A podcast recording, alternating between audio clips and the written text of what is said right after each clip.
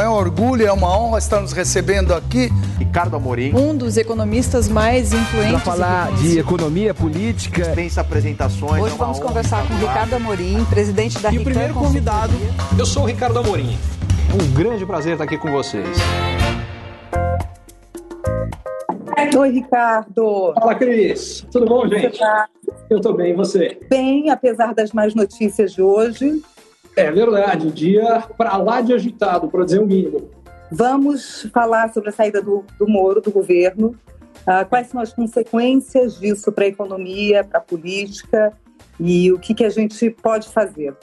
Vamos lá. Bom, em primeiro lugar, eu acho que a gente precisa deixar claro que esse movimento de saída do agora ex-ministro Sérgio Moro é uma péssima notícia. É uma péssima notícia porque a gente está vivendo um momento muito difícil no Brasil e no mundo e que fica mais difícil com a saída do ministro Sérgio Moro por duas razões.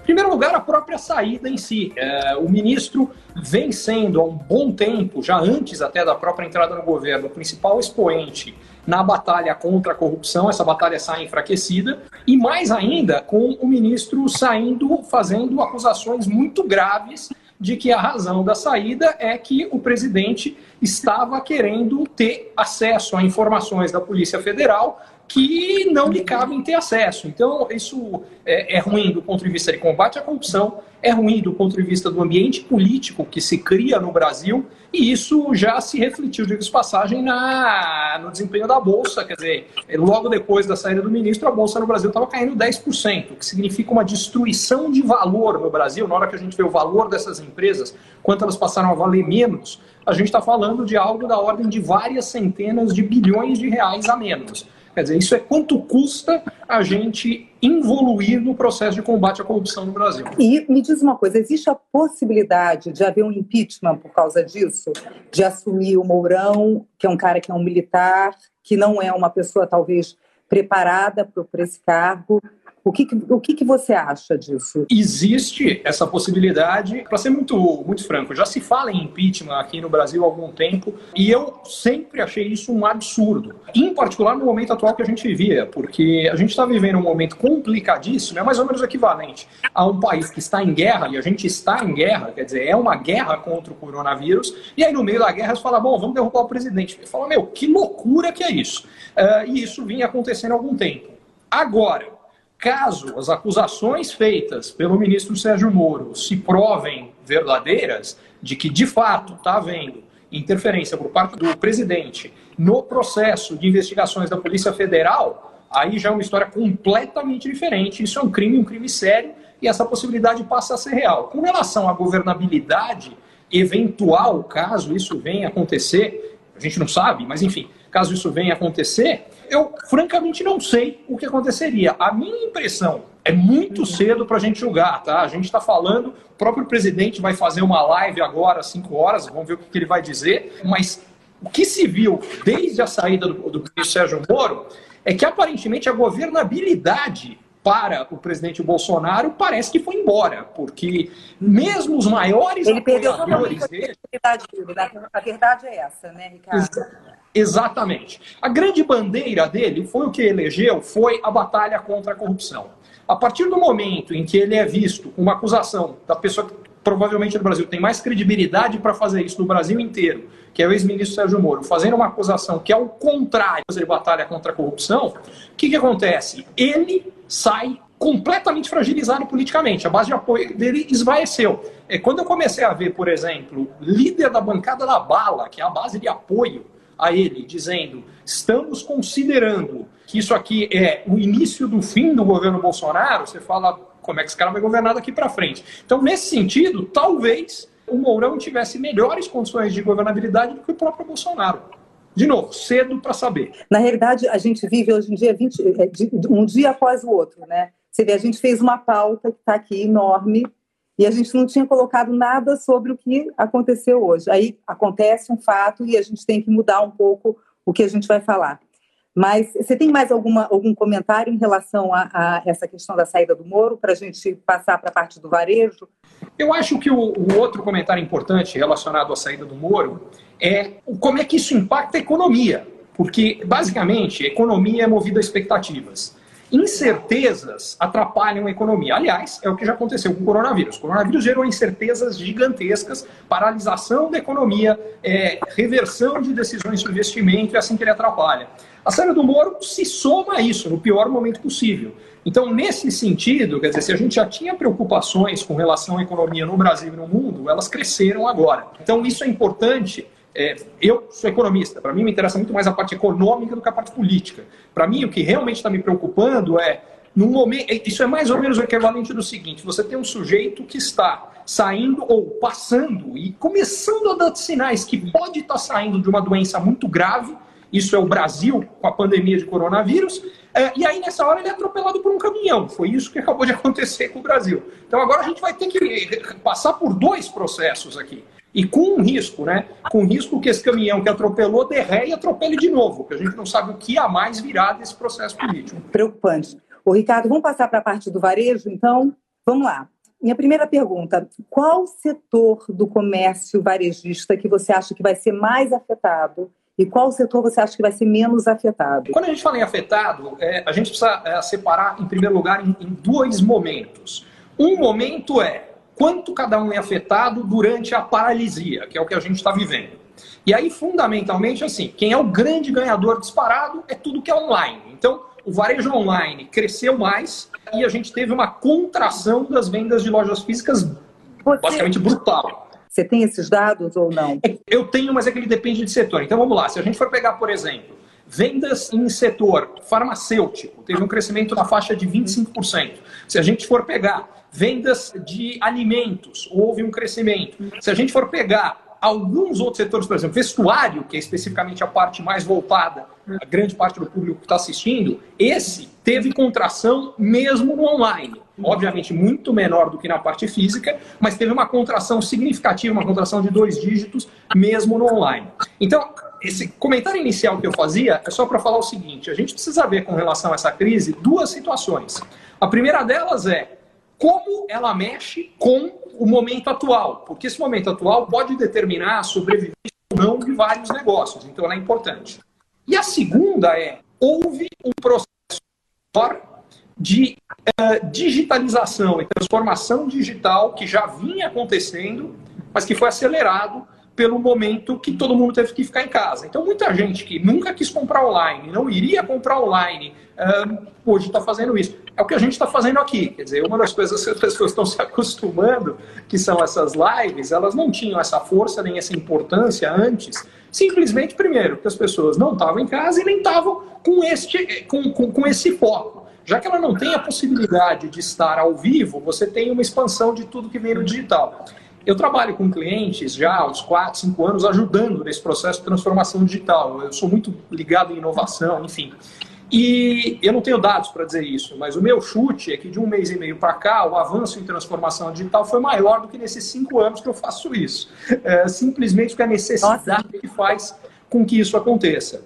E no varejo não é, não é diferente. Então, em linhas gerais, o que eu diria é, agora voltando para como é que são os impactos de longo prazo, é, o que eu vejo, haverá um aumento da transformação digital de qualquer forma, só que ao contrário do momento atual, que é uma coisa ou outra, então é um restaurante que não pode servir na mesa, mas pode entregar, o que a gente terá é uma coisa e outra. O Omnichannel, que já era uma tendência antes, vai ser uma tendência ainda mais forte o que eu vejo acontecendo é exatamente tendências que já aconteciam acelerando brutalmente.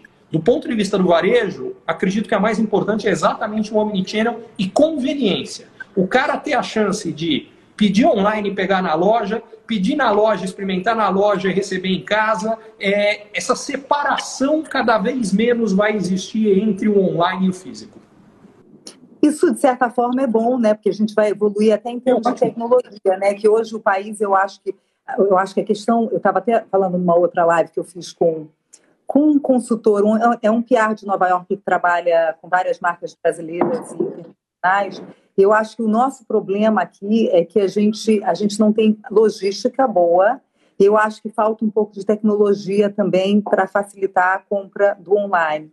Porque, por exemplo, para você comprar uma roupa, você precisa ter alguns instrumentos para você, pelo menos, não é experimentar, mas ter uma realidade virtual, de você tem que ter uma tecnologia mais avançada para você experimentar a roupa, poder se ver dentro dela. Então, eu acho que é isso que vai fazer realmente a diferença, vamos dizer, de um comércio de, de roupa, né? Gente... Concordo, e eu acho que há diferenças aí em relação a, a subsegmentos desse comércio de roupa. Então, por exemplo, minha impressão é que homens vão se sentir muito mais confortáveis em fazer compras online, mesmo sem experimentar, do que mulheres. Em geral, o grau de talvez de perfeccionismo que o homem espera. Mas deixa eu te perguntar uma coisa: homem compra roupa, Ricardo? Não é a mulher que compra para o homem? A gente vê, existem pesquisas que provam isso. Olha, eu, eu trabalho no mercado de shopping center, a gente faz muita pesquisa, né? Pesquisa com grandes empresas de pesquisa. E normalmente as mulheres compram. A gente está saindo um pouco aqui do foco, é só porque estou fazendo uma pergunta pessoal. Eu, eu não sei, eu acho que é os dois casos. No meu caso, por exemplo, eu parei para pensar no meu próprio, que acho que é o, é, o, é, o, é o, que eu conheço mais. No meu caso, são os dois. Ah, eu compro definitivamente, a minha esposa compra bastante para mim, minha mãe me dá roupa com alguma frequência, mas, ah. mas eu compro roupa também. Agora, eu acho que a grande diferença é que homem, em geral, compra roupa por necessidade, mulher por desejo. Acho que a grande diferença é que o homem compra roupa quando falar, pô, tem um determinado tipo de roupa que eu não tenho, que eu preciso ter e não tenho. A mulher, se ela gostar ou se bater uma vontade, ela compra. Eu acho que essa é a grande diferença. E nesse sentido também, como é por vontade, ela realmente quer que aquilo seja exatamente do jeitinho que ela queria. O, o cara, como está falando, eu preciso disso agora, eu preciso disso. Já que eu preciso, é o que eu tenho agora. E também porque ele não se dispõe a gastar tanto tempo comprando em já. Tudo aqui a gente está generalizando, né? Então, é. com certeza Sim, há tá, mulheres que não agem assim e homens que não agem assim também, né?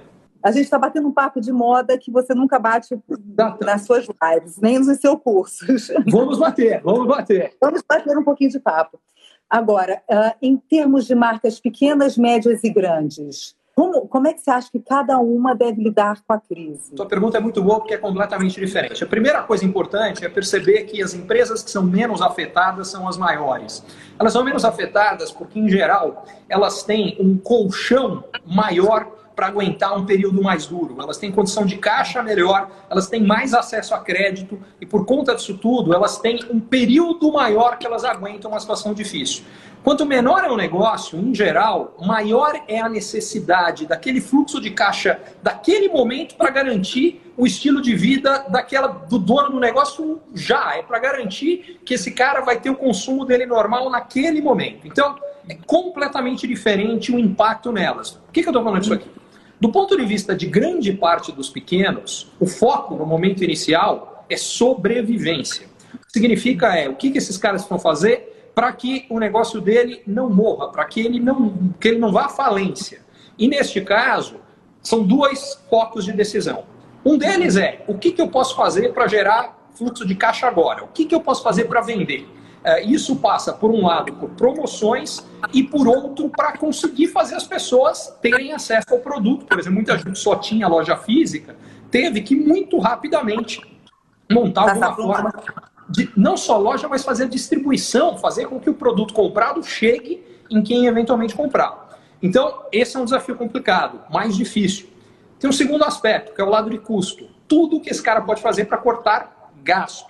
E quando eu falo de cortar gasto, uh, então vamos olhar dos dois lados. Do lado de receita. Então, tem a receita, que são as vendas, e tem o outro que é acesso ao capital. O que, que ele pode fazer? O que, que ele tem acesso a financiamento dessas linhas novas do governo seja... Exatamente, isso é uma coisa importante. O que, que, que essas marcas, tanto as pequenas quanto as médias, as grandes a gente sabe que tem, tem caixa, mas as pequenas e as médias, que são as mais preocupantes, que tipo de linha de crédito que elas podem estar pegando do governo? E que... Há várias e elas são específicas, dependendo do tamanho do seu negócio, dependendo da área de atuação, dependendo de uma série de questões. Então, tem que fazer a lição de casa, tem que fazer a pesquisa.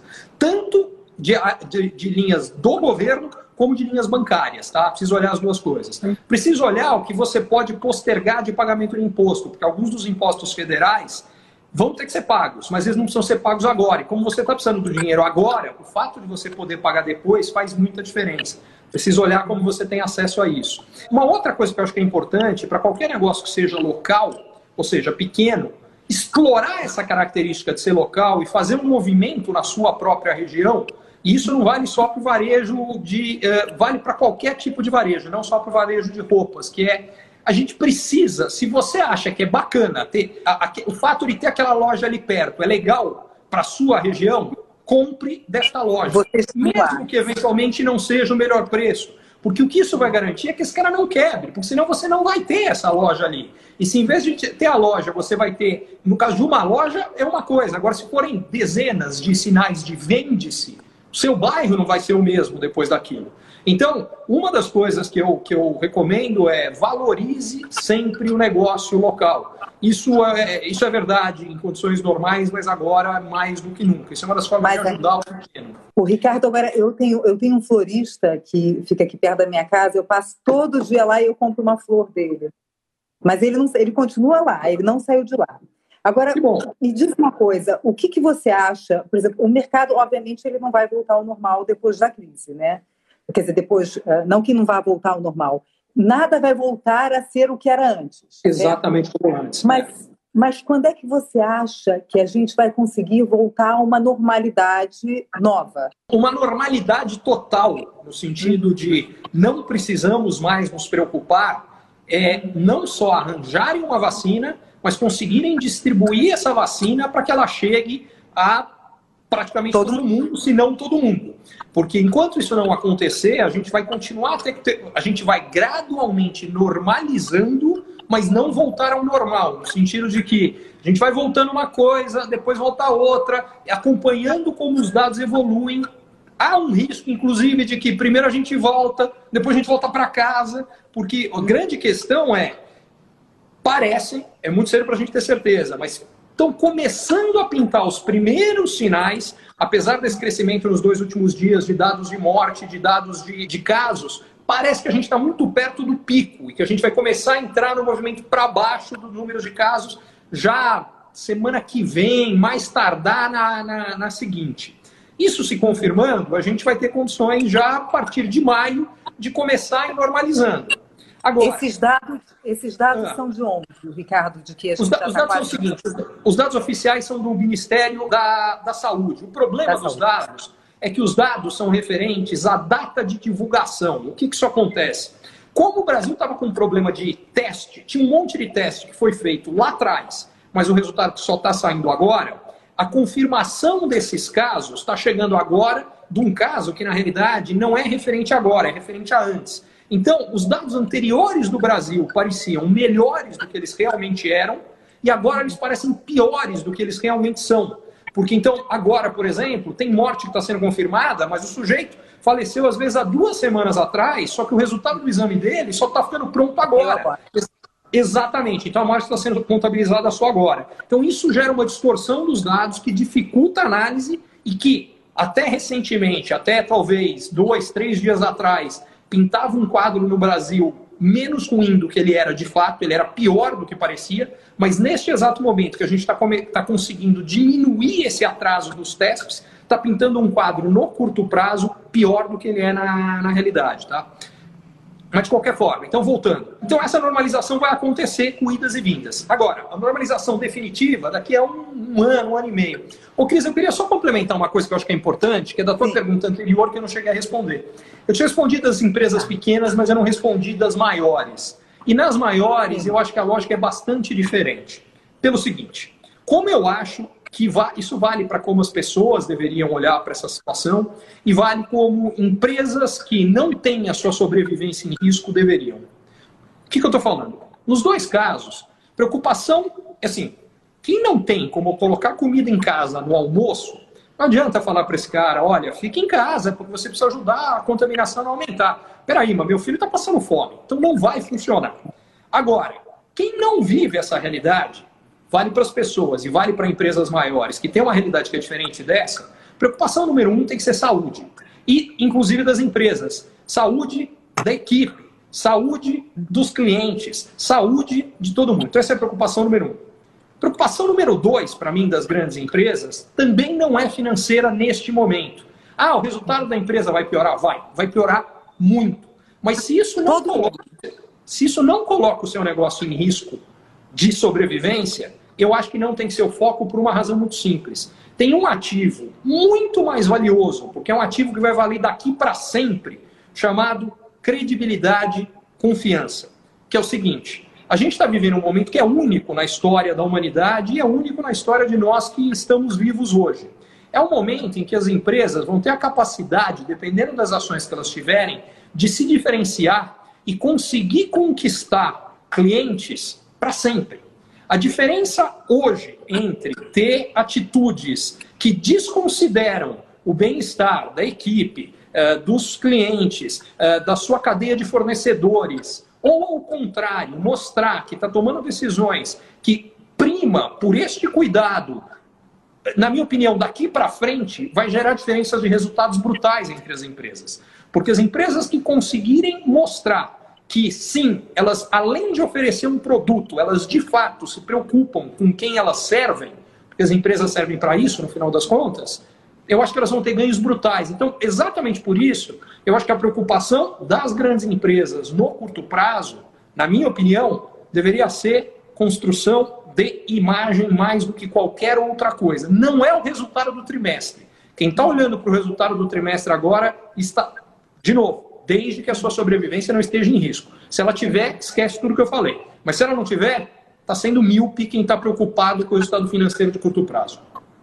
Mas eu vejo empresas pequenas e médias também fazendo ações que não estão gerando, vamos dizer, eh, fluxo de caixa nem entrada de dinheiro. Agora, você, por exemplo, você pode dizer umas duas ou três empresas que você acha que estão fazendo isso bem, de uma forma é, criativa e, e realmente estão ajudando?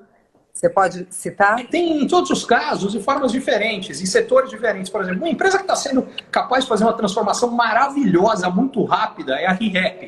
O que, que eles fizeram? Eles acharam formas de estar presentes onde as pessoas, onde o pessoal ainda vai hoje, supermercado.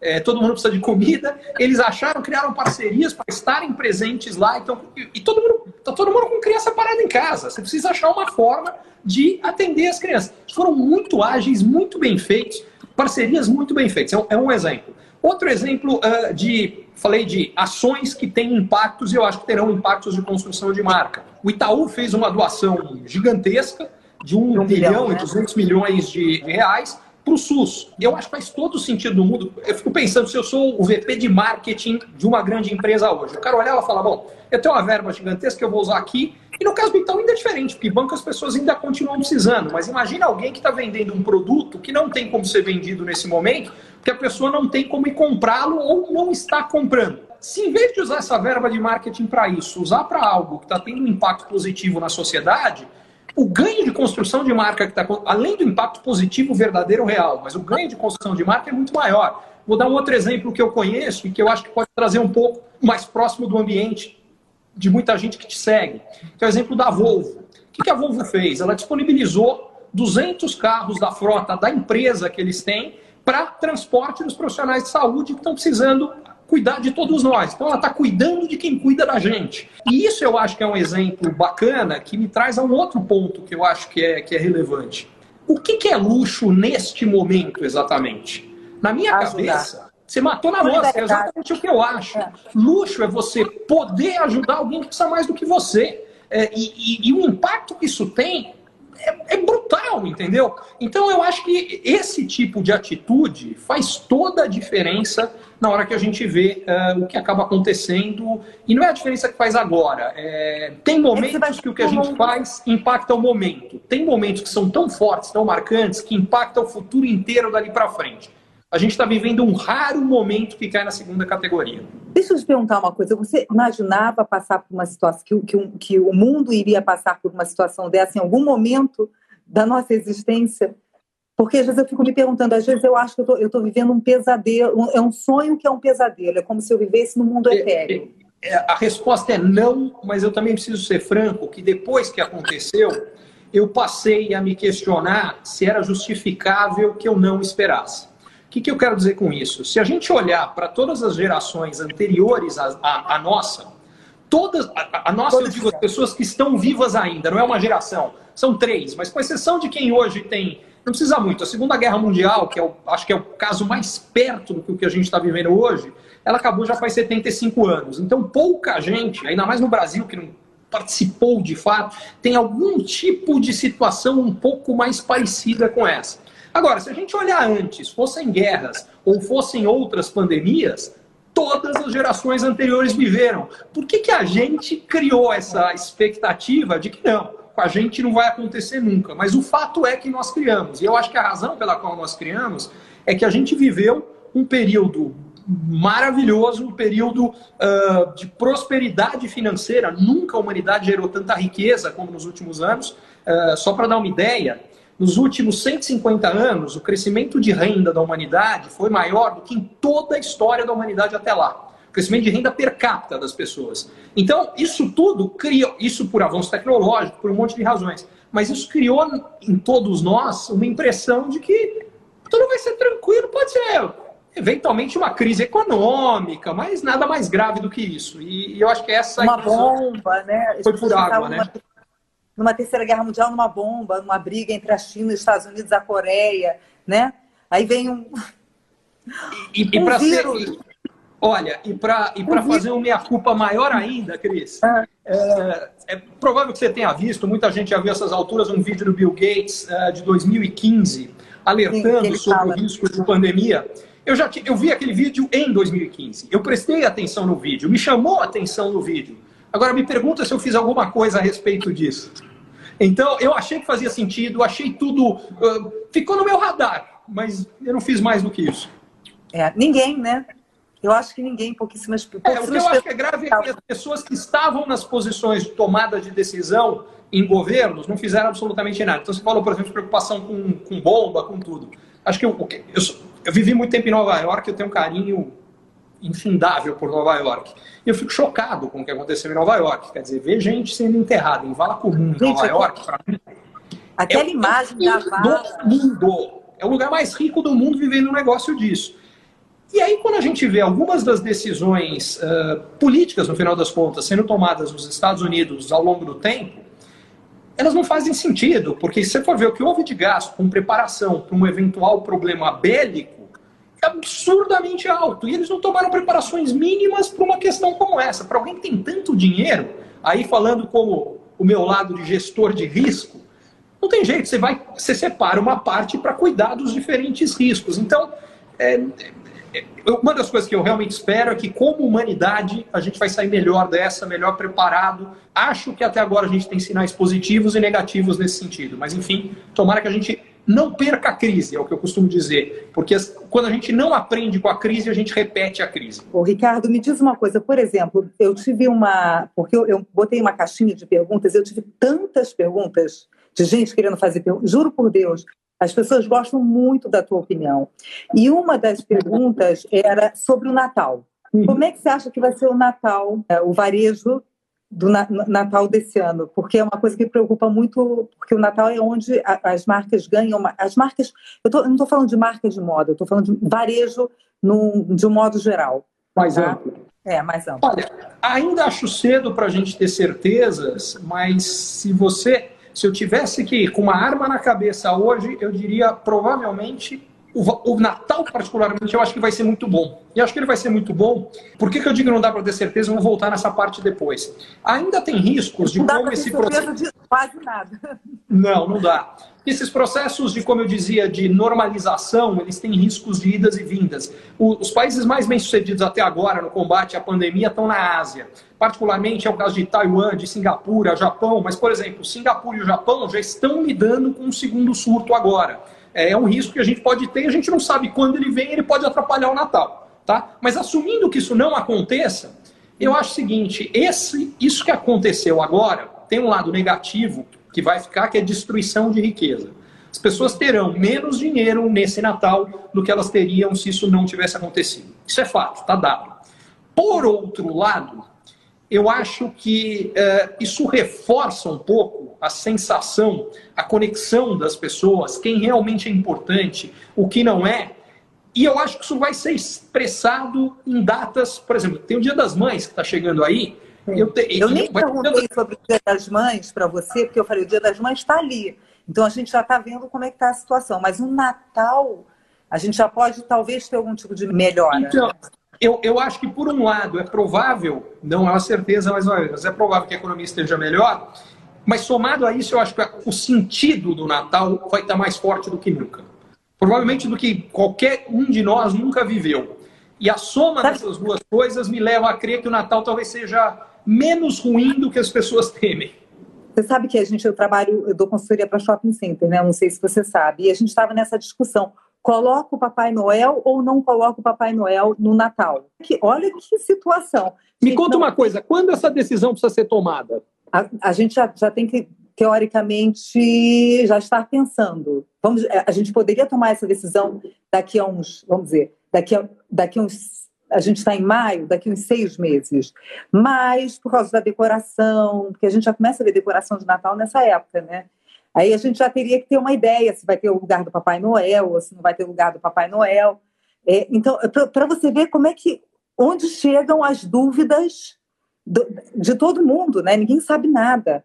Então, por exemplo, eu coloco o Papai Noel, não. Eu falei, gente, não, tem que colocar o Papai Noel. Papai Noel é esperança. A gente tem que ter esperança. É, eu né? acho que é uma ah, mas bota muito Papai difícil. Noel de máscara ou sem hoje, máscara.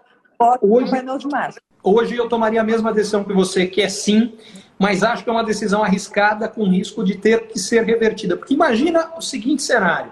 Imagina que a gente estivesse vivendo hoje o que a Itália estava vivendo, ou a Espanha há um mês, ou os Estados Unidos há duas semanas. Caberia o Papai Noel?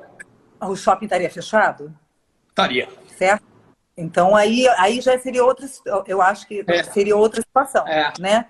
Então é. não dá para pensar. É. Tem toda a razão. Se, Mas... o shopping, se o shopping tiver aberto, por que não ter o Papai Noel? Me convenceu. Tem que ter o Papai Noel.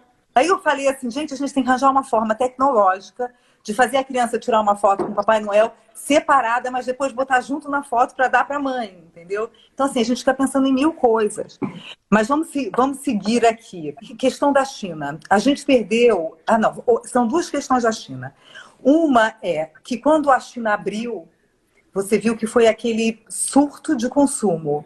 Você acha que isso pode acontecer no Brasil? Ou a desigualdade vai estar tão grande, as pessoas vão estar tão sem dinheiro que elas vão simplesmente não consumir. É, é, primeiro ponto que acho que é importante realçar é que o surto de consumo na China foi particularmente no mercado de luxo, não foi no mercado como um todo. Houve uma recuperação na China, mas a recuperação na China foi razoável. No mercado de luxo foi novos recordes um atrás do outro. Eu acho que isso é importante porque é mais ou menos como eu vejo, como eu imagino que vai acontecer no Brasil. Acho que haverá diferenças de desempenho. O mercado de luxo, uh, em geral, não é verdade em todos os casos, mas mais verdade do que mentira, o comprador desse mercado é menos afetado do que a média no seu poder de continuar consumindo. E por outro lado, esse cara está frustrado com todo o tempo que ele não consumiu. Uma vez que ele volta, tende a ter um repique e vendas mais fortes. No caso do mercado, no caso brasileiro, é possível que isso aconteça no topo do mercado e talvez na parte de baixo que paradoxalmente, a parte de baixo que eu estou falando é o cara da vendinha da esquina do, da periferia. Porque nesse cara, paradoxalmente, em alguns casos, as medidas que foram tomadas de estímulo do governo, por incrível que pareça, na população de renda muito, muito baixa, ela está aumentando a renda que o cara tinha em relação à situação que ele tinha antes. É, para o cara muito miserável. Então, quem serve este público talvez tenha um desempenho até melhor do que se não tivesse acontecido nada disso. Agora, o meio do mercado eu acho que senti mais, uh, porque ele é mais afetado pela perda de renda que as pessoas terão aqui no meio. E, Ricardo, você acha que vai ter muita inflação depois disso? A minha preocupação é essa, porque o, o, o governo vai ter que injetar tanto dinheiro na economia que será que a gente vai voltar, vamos dizer, a ter uma inflação como. Eu, eu me lembro na época que eu era nova, que a gente era novo, né? Não sei, eu acho que a gente é da mesma geração da inflação que todo dia era uma, você ia no supermercado era um preço no dia seguinte era outro assim eu tenho uma, uma, uma, preocupação muito grande da gente voltar a ter aquela situação de, de insegurança sabe? Não eu acho que o risco da gente evoluir para um processo hiperinflacionário a curtíssimo prazo curtíssimo prazo leia-se esse ano é zero. Uh, se for pensar para o ano que vem, próximo, pode começar alguma coisa assim, Pode, mas a gente vai ter tempo de evitar que chegue em consequências mais graves. Por que, que no curto prazo é zero? Porque você tem um efeito de fato inflacionário, que maior até do que essa, do que essa injeção de dinheiro do governo. É o aumento de custo de produção das coisas. Porque o que está acontecendo? As cadeias de produção estão sendo quebradas. Em particular, as cadeias de produção que envolvem a China estão sendo quebradas, mas elas estão sendo em geral. Então, o pessoal não tem acesso ao componente que ele precisa para produzir alguma outra coisa. A matéria-prima não chega. Então, isso tende a aumentar o custo de produção. Só que neste momento, como as pessoas estão sem dinheiro para comprar, mesmo que o custo de produção aumente, a empresa não vende mais caro, porque se ela aumentar o preço, ela não vende. E vai ser a situação pelo menos nos próximos meses. Então, no curto prazo, a inflação vai cair. É até provável que o Brasil tenha até deflação, que os preços caiam na média em vez de subir. Agora, gradualmente a economia vai se normalizar, as pessoas vão voltar a comprar, e como as margens das empresas vão ser comprimidas, quando as vendas voltarem, elas vão aproveitar para repor essas margens subindo o preço, que deve ficar para o final desse ano, para o ano que vem, alguma coisa a partir daí. E aí é que o governo vai ter que fazer o contrário do que ele está fazendo agora. Se agora o que ele está fazendo é estimular para não afundar, o que ele vai ter que fazer lá na frente, quando vier com força essa recuperação, vai ser o contrário, vai ser tirar esse estímulo todo para evitar que a inflação venha. E isso não vai ser só no Brasil, vai ser no mundo inteiro. Diga-se de passagem, nos Estados Unidos, por exemplo, isso vai ter que ser muito mais agressivo, porque o pacote de estímulo lá também foi muito mais agressivo do que no Brasil. Qual é a previsão da economia com a reforma tributária e sem a reforma tributária? Bom, em primeiro lugar é que a gente agora não sabe mais que reforma tributária, porque vamos, vamos ver qual era o cenário que a gente tinha para o Brasil antes disso. A economia estava tá começando. Está falando da saída do Moro, é isso? Não, não, não, não é, da, da, crise econômica. Da crise econômica, é, tá. No geral. No seguinte, a, o que estava acontecendo antes? A economia estava acelerando, o governo tinha um projeto de uma reforma administrativa, o que eles chamam de PEC de emergência, para cortar o gasto do governo. Você cortando o gasto do governo, você não precisa mais arrecadar tanto. Então a gente poderia, na sequência, ainda esse ano, fazer uma reforma tributária com dois objetivos. Primeiro objetivo, facilitar todo o sistema tributário brasileiro, que a gente tem um manicômio tributário, não é um sistema tributário, é uma loucura pagar imposto no Brasil. Mas em segundo, reduzir o total de impostos. Só que no meio do caminho vem essa crise e o governo lança um pacote de estímulo agora de mais de um trilhão de reais. Resultado, as contas públicas vão piorar brutalmente. Só para você ter uma ideia, toda aquela discussão durante anos da reforma da Previdência, toda a economia da reforma da Previdência em 10 anos são 800 bilhões.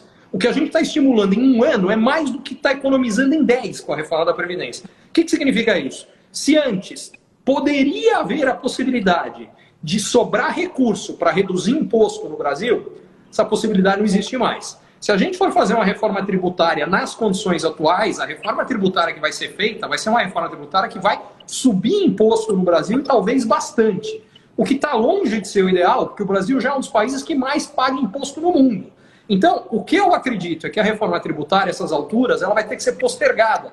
Porque, primeiro, a economia tem que voltar a se recuperar, Segundo, o governo aí tem que fazer um monte de coisa para cortar gasto, para aí criar condições de fazer uma boa reforma tributária e não fazer antes uma que o tiro vai ser pela culatra. Você acha que passa aquele imposto sobre fortunas, a tributação sobre fortunas, grandes fortunas? Eu acho que hoje é muito difícil a gente falar o que vai acontecer. Agora, o imposto sobre fortunas no mundo inteiro foi um tiro no pé. Porque o que, que aconteceu? O imposto sobre fortuna levou gente com muito dinheiro a basicamente mudar o seu domicílio fiscal. Uh, particularmente na França, que eles fizeram isso, não foi nem sobre fortuna, eles foram fazer um imposto muito alto, um imposto de renda, se não me engano, uma alíquota, a alíquota mais alta, acho que era 60%. E aí você pegava, eu não me lembro os números mais de cabeça, mas sei lá, dos mil, das mil pessoas mais ricas da França, 900 foram para a Holanda, para a Suíça, para não sei aonde. Mas junto com elas foi o dinheiro delas e os empregos que eram gerados em cima disso aí. Então foi uma fria para tanto que a França voltou atrás. Então, uh, se vai passar ou não, eu não sei, mas é uma péssima ideia. Não funciona. Agora, Ricardo, a gente tem acompanhado aqui a questão da abertura do, do comércio, em geral, das indústrias e, e, etc., em São Paulo. Primeiro, a gente ia reabrir em 7 de abril, certo? Depois, em 28, 22 de abril. Agora, a previsão é que a gente reabra em 10 de maio. Você acha que a gente vai começar progressivamente a reabrir em 10 de maio ou você acha que a gente ainda continua de quarentena durante um tempo? Qual é a tua opinião? Olha, Cris, se você me fizesse essa pergunta há dois dias, a minha resposta era: vamos sim reabrir 10 de maio, com certeza quase absoluta. Nos últimos dois dias, os dados mais recentes que saíram do Ministério da Saúde, como eu falei, mesmo considerando que é difícil analisá-los, porque tem uma parte do teste que está acelerando, o fato é que eles foram bastante ruins, os dados dos dois últimos dias. Então, é, a gente vai ter que ver como, analisa, como, é, como vai é, evoluir daqui até dia 10 de maio para tomar essa decisão. É, o que eu acho é que hoje ainda parece mais provável que muito gradualmente, devagarinho, só algumas coisas, sim, vai começar a reabertura em 10 de maio. Mas não dá para ter certeza. Tipo, tipo o que você acha que, que, que o governo, que o governo não, que é, que o governador é, vai reabrir? De um modo geral, assim. É, é importante só falar para quem está ouvindo a gente que o seu comentário está é, relacionado ao estado de São Paulo. Quer dizer, a gente já teve um início de normalização, por exemplo, em Santa Catarina, já tem outros estados que já estão mais avançados, tem outros, por outro lado, que a chance de voltar em 10 de maio é zero, então é situação muito mais complicada. Então, cada estado hoje, e para ser mais específico, cada cidade tem uma situação particular e, e os ritmos de normalização não serão os mesmos. Então é importante que a gente saiba disso. Agora, São Paulo é importante por ser o principal motor econômico do Brasil, então ele tem impacto no que acontece no Brasil inteiro. Então, nesse sentido, é relevante o que acontece em São Paulo. Quando a gente olha os dados uh, da evolução ao longo do tempo uh, do coronavírus, a estatística mais relevante é a taxa de transmissão por pessoa. O que, que significa isso? Na média, quantas pessoas uma pessoa infectada infecta? Quando começou isso aqui no Brasil, isso estava próximo, varia de novo por estado, mas numa faixa de 4, 5. Então, cada pessoa, sem nenhum tipo de medida de isolamento social, infectava 5. O que, que significa isso? Que não para de crescer o número de infectados. Isso, com o isolamento social, vem caindo, caindo, caindo, caindo, caindo. No Brasil inteiro está caindo. E, particularmente em Santa Catarina, que foi o primeiro estado que começou o isolamento, e São Paulo, que foi o segundo, os dois foram mais agressivos, é, foi onde mais despencou. Hoje já está um pouquinho acima de um. Por que, que isso é importante? Quando isso cai abaixo de um, quando cada pessoa infectada está infectando menos do que uma, ao invés de crescer o número de infectados, começa a cair o número de infectados. E a partir daí que você, caindo o número de infectados, cai a necessidade de leitos de hospital. Caindo a necessidade de leitos de hospital, não tem mais o risco da gente ficar numa situação que alguém precisa de tratamento e não vai ser tratado. E vai morrer não porque iria morrer por conta da doença, vai morrer porque não recebeu o tratamento. É, então, quando você consegue controlar isto daqui, você pode gradualmente abrir. E é para onde nós estamos caminhando. Então, se fosse hoje, nenhum estado brasileiro está já abaixo de um. Mas tem alguns, diria vários, mas liderados por Santa Catarina e São Paulo, que estão bastante próximos disso. Isso é que cria a minha expectativa que eu falei para em 10, eh, 10 de maio. De fato, acho que a gente estará abaixo, espero eu, significativamente abaixo, para que haja condições de se fazer isso. Tá? Tem alguns estudos fora que falam que o ideal é você só abrir quando essa taxa de transmissão está perto de 0,35, enfim, bem abaixo de 1, porque aí o teu risco de fugir de controle de novo e você ter que voltar é muito menor. Mas enfim, vamos ver como é que isso evolui. E só para fechar, qual é a contrapartida disso aqui? Tem alguns estados que a situação está muito grave. Então, se a gente for pegar o Ceará, se a gente for pegar a Amazonas, particularmente, mas tem alguns outros, esses dois são os dois mais graves, a gente já vê o sistema de saúde colapsando. Então, nesses casos, não dá para ver, num período mais curto, que haja uma normalização. Não tem como fazer isso. E, qual, e, e o que, que o governo vai abrir primeiro? Indústrias, é, serviços. Qual, qual, qual, o que, que você. Só para essa, essa, essa, Então, essas decisões vão variar de cada governador, provavelmente vai tomar uma decisão. O Mas que eu vejo. Especialista, você, Vamos lá. Você faria o quê? O que eu faria? É, o que eu faria dificilmente é o que a maioria deles vai fazer, e eu vou te explicar por quê. Primeira coisa que eu faria, que é diferente do que está sendo feito, é. Primeira coisa que foi feita no Brasil foi fechar a escola. Ao fechar a escola, o que, que você está fazendo? Você está, por um lado, impedindo que as crianças, de alguma forma, sejam infectadas. Por outro, ao deixar essas crianças em casa, você já, para um monte de gente, complicou que a atividade econômica possa funcionar. Segundo ponto, o que a gente vê é que a mortalidade nas crianças de 0 a 10 anos, ela é zero, ela não existe. Na mortalidade de 10 a 20, é baixíssima, é perto de zero. Portanto, a preocupação com esse grupo das crianças não é com a saúde das próprias crianças, é com elas transmitindo a doença para outras pessoas que essas sim possam vir a ter problemas mais graves. E aí é que chega o ponto onde eu queria chegar. O que eu acho, por onde eu começaria esse processo de normalização, mas eu duvido que vai ser por onde ele vai, ser, vai, vai começar, uh, seria exatamente começando pelas escolas. Porque isso aqui gera um monte de outras. Oi? Por favor, eu não aguento mais aqui estudar com as crianças. Eu tenho dois, né? Uma, uma dificuldade. Eu tenho, eu tenho dois também, e isso muda completamente a rotina de todo mundo. Uh, agora, se para mim e para você, uh, que temos bons apartamentos, que temos um espaço razoável, uh, mas que ainda assim fica complicado esse convívio o dia inteiro, somado ao fato de que você é, tem que estar trabalhando, mas como é que você trabalha e dá aula para o filho ao mesmo tempo?